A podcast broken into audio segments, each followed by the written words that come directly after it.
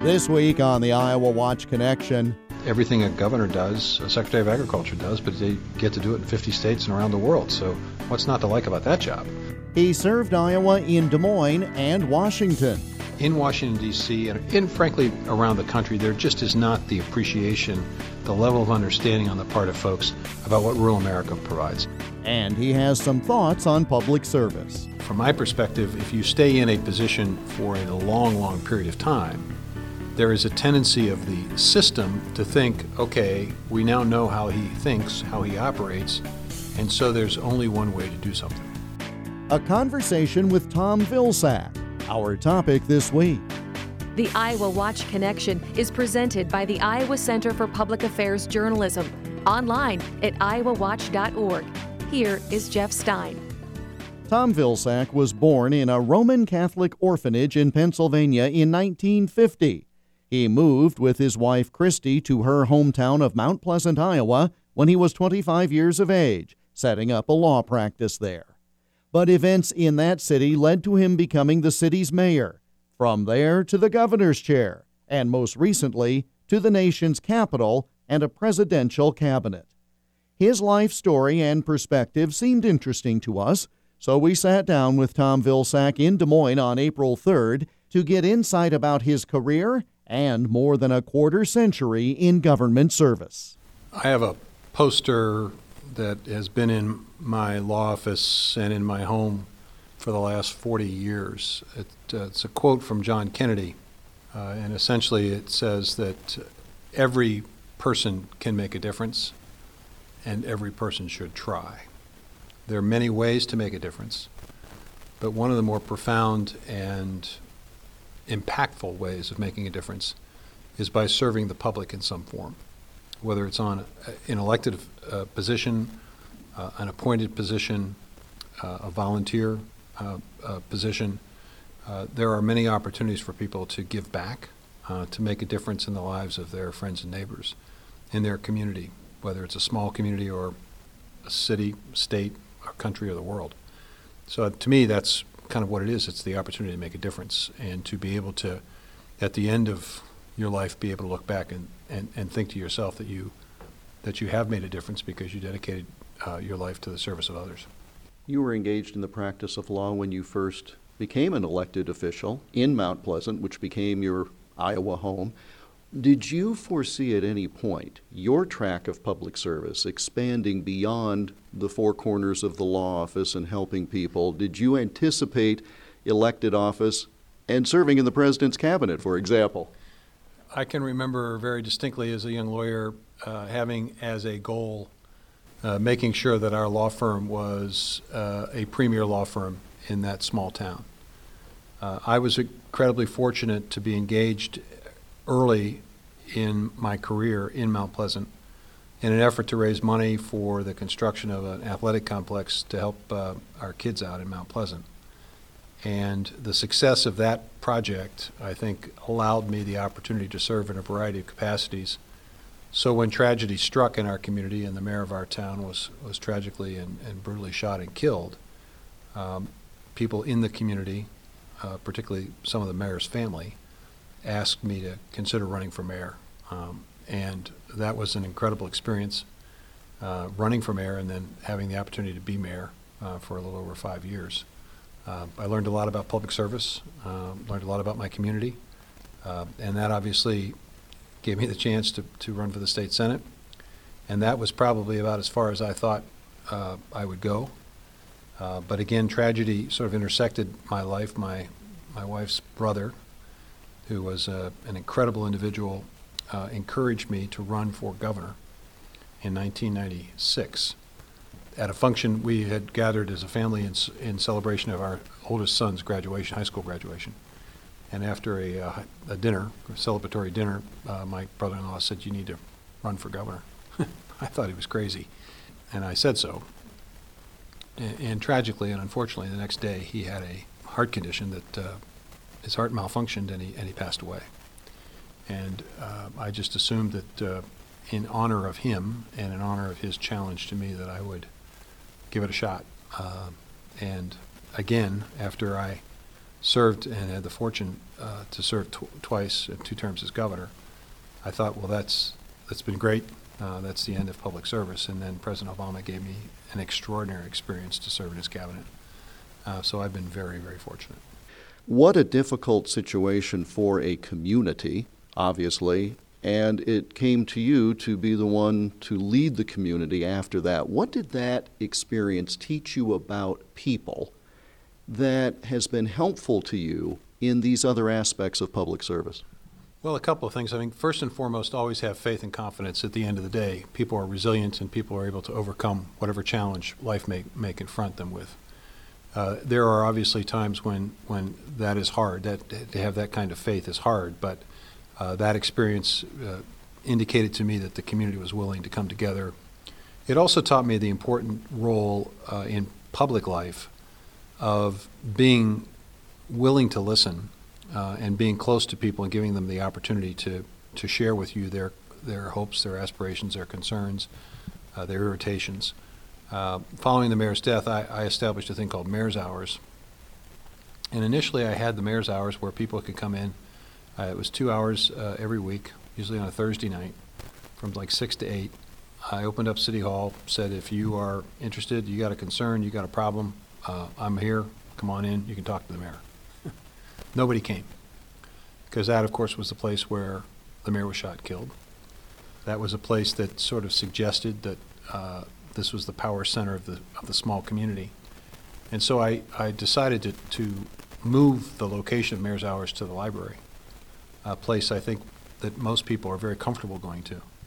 Uh, and at that point, there was just a stream of people over the next several years of people who had concerns. And I, what I found from that was that sometimes listening really matters and being able to give people an answer. Sometimes it, it isn't necessarily the answer they wanted to get, but if they knew that you had a good reason for saying yes or no to a certain request, they, they respected that. And uh, I, think that's an important lesson even in today's politics. Uh, the opportunity to be available, to take the tough question, to have a conversation, to be willing to embrace the criticism that may be uh, forthcoming uh, in a way that's constructive and learn from it. Um, and so that, that's a, that was an important lesson I learned. Fascinating that citizens had feelings bottled up about their government or the town or new events, but they just couldn't bring themselves to cross the threshold into City Hall because of the symbol of the dysfunction that led to the shooting, and, and, and that you recognized that and then said, let's go to what in essence is a safe place. Well, you know, I think it's power is intimidating, um, and and there are a lot of different ways that people have power and exercise power, and uh, it can be very intimidating to people who feel that they don't have power or who have forgotten that they have the ultimate power, that is the voters. Um, and so, it, it is incumbent, I think, on those who serve the public to create avenues that are are as comfortable as possible for that for that free flow of information be- because you can learn, it can help you formulate better ideas. It, it can challenge assumptions that you may have, um, make you think differently about something because you've heard a story or you've uh, you've been approached from a different angle on a particular problem. You know, I'm, I'm in the private sector now, and, and I'm working for uh, the dairy industry, and it's an interesting experience. And I think uh, I, I've learned from that experience how important it is in business to have some degree of certainty about things. And if things are constantly changing, if there's constant uncertainty, or if the rules are constantly changing, that it's really difficult for businesses to be able to do what they do best, which is to create a product or provide a service. And that government needs to better understand the need for certainty.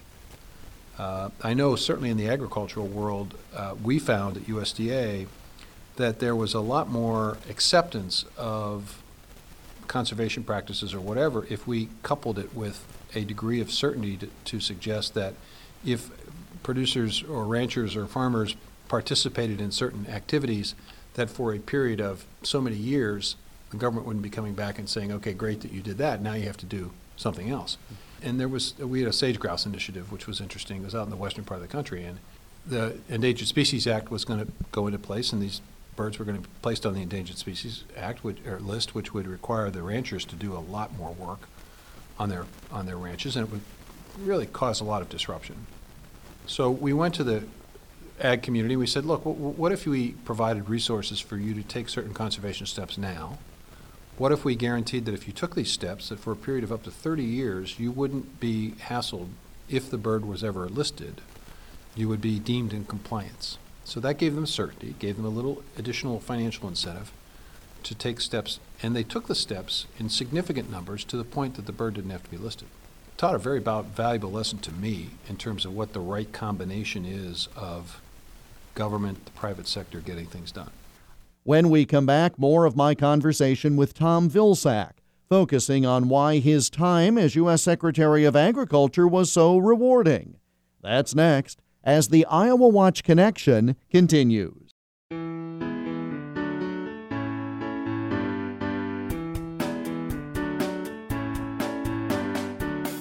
Support for the Iowa Watch Connection comes from the Iowa Insurance Division's Iowa Fraud Fighters program. This statewide initiative educates Iowans on how to double check before they invest and shield their savings from scammers. Thousands of Iowans have attended fraud fighter forums across the state to learn about new scams circulating in their area and how to stay a step ahead of fraudsters. Learn how to fight fraud and why it is important to report scams at iowafraudfighters.gov. The Iowa Watch Connection radio program is part of a statewide audience engagement project organized by the Iowa Center for Public Affairs Journalism, an independent, nonprofit, nonpartisan news organization. The center is dedicated to producing high quality investigative and community affairs journalism in Iowa, while also training journalism students to do this work at a high ethical level. The center is found online at iowawatch.org. Welcome back to the Iowa Watch Connection. I'm Jeff Stein. More now of my conversation with former Iowa Governor and U.S. Agriculture Secretary Tom Vilsack. We spoke in Des Moines on April 3rd. I'm interested in the eight years you served as governor. The model, your two predecessors had been to serve more than two terms. You decided eight years, two terms was enough. What was the thought process that went into that? And then as you looked back over the eight years, what are some things that you hope people remember in the history books going forward? Well, and I, I, I mean no disrespect to, to my predecessors or, as it turned out, my successor uh, or a successor. Um, everyone has to make these decisions for themselves. But my, my view was that democracy was set up at, at the beginning of our, co- our country with the notion that people would go into public service for a period of time and then would leave public service and go back into the private sector and private life. I always was uh, enamored with people like Thomas Jefferson and, and some of the other founding fathers. Basically, they came in, then they stepped away from it. And when you do that, you create energy, you create the capacity for change, you create the opportunity for people to look at things differently. When you from my perspective, if you stay in a position for a long, long period of time, there is a tendency of the system to think, okay, we now know how he thinks, how he operates, and so there's only one way to do something. And it really, in my view, uh, can diminish the creativity that takes place within an organization. And if you look at the major corporations in the country today, they don't keep their CEOs for forever and ever it's a five to seven year life, and then it's time for someone else to come in and try something different. So that was the attitude, and and and you know, I th- I think while I was there, uh, we we accomplished. Uh, you know, I think uh, we did a lot. I mean, we had Vision Iowa, uh, which was a pro- program that that I take particular pride in because it was something that I thought about when I was a state senator and then uh, basically at Worth the legislature after I was governor, created this program, which was enormously successful, that allowed us to expand significantly in our major cities and in our smallest towns recreational cultural opportunities that I think generated a lot of jobs, generated a lot of enthusiasm in communities, and generated a sense of pride uh, within the community. I think that was a very successful program. I'm very, I was very happy and very proud of the work that we did to extend health care uh, in the state. At the time I left, uh, I was one of the states that had the, the, the most people covered uh, from a healthcare perspective, and we were certainly really focused on children with our children's health insurance program efforts. We also figured out a way to reduce uh, drug costs for seniors, uh, and we created the Senior Living Trust that made that created opportunities for people to live in their homes and with with a little of assist, a little assistance instead of having to go into a nursing home before uh, before they were uh, wanting to or, or before they had to. Uh, so there was a lot of work done in healthcare. We, we led the nation while I was governor in buffer strips, so there was a, a, a, significant commitment to conservation, land conservation.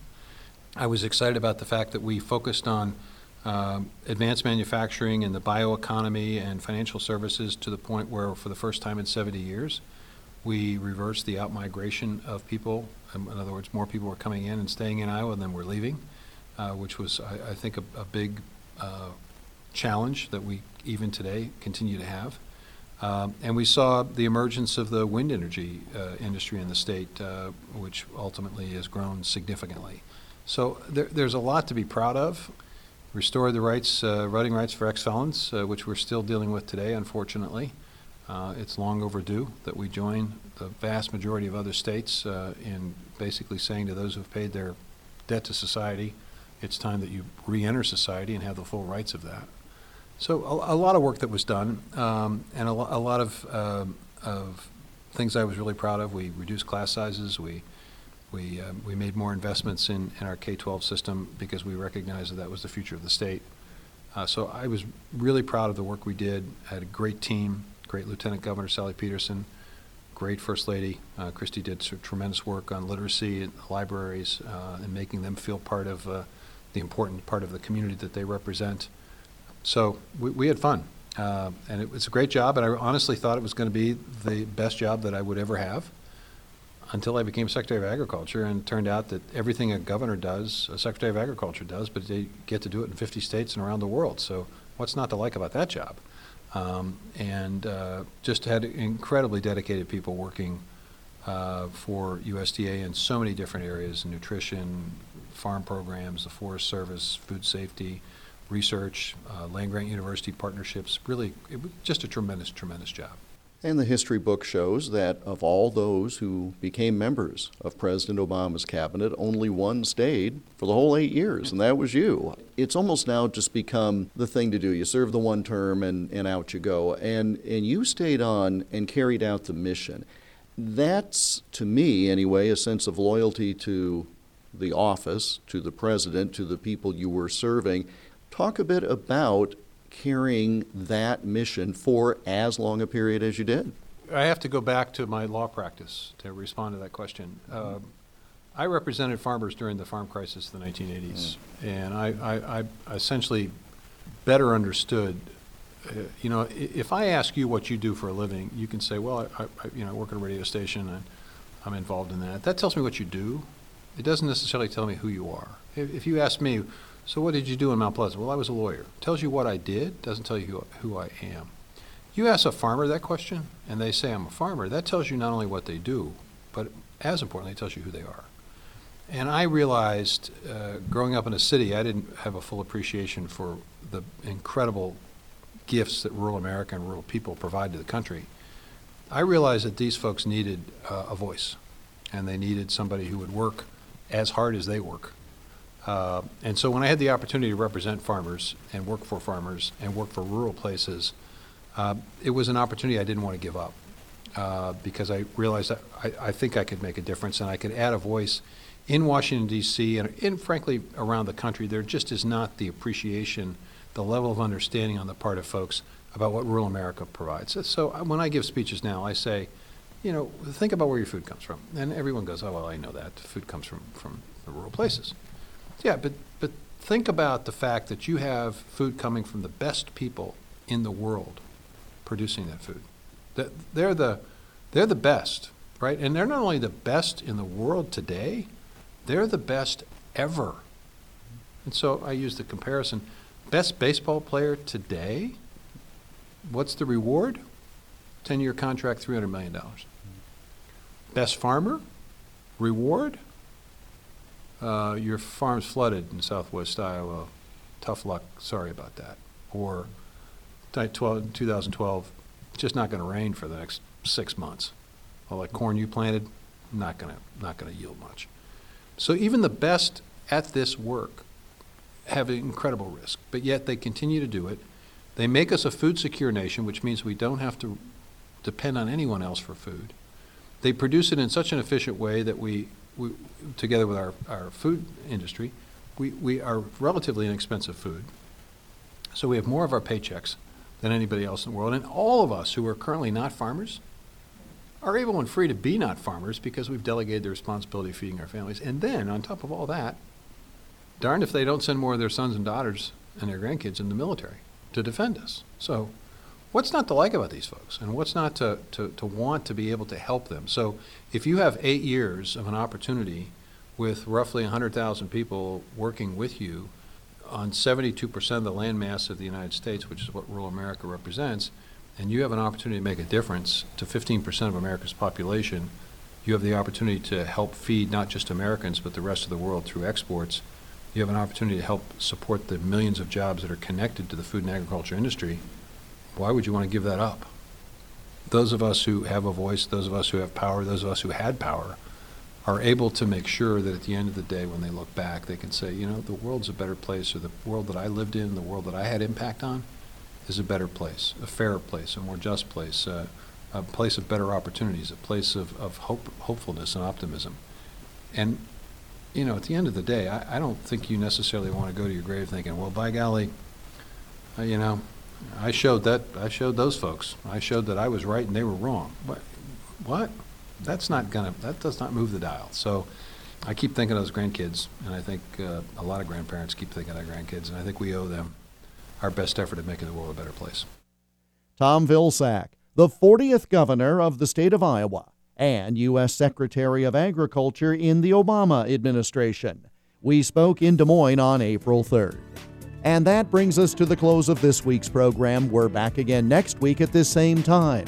In the meantime, you can connect with us online, iowawatch.org. Click on the Iowa Watch Connection tab at the top of the page to listen to all or part of this program again, for a list of stations that carry the program, and more. iowawatch.org. I'm Jeff Stein. Thank you for joining us, and we hope you'll make the Iowa Watch Connection again next week. The Iowa Watch Connection is a copyrighted presentation of the Iowa Center for Public Affairs Journalism, which is solely responsible for its content. For more information about the center, including how you can contribute so high quality investigative and community affairs journalism and student training can continue, go online, iowawatch.org.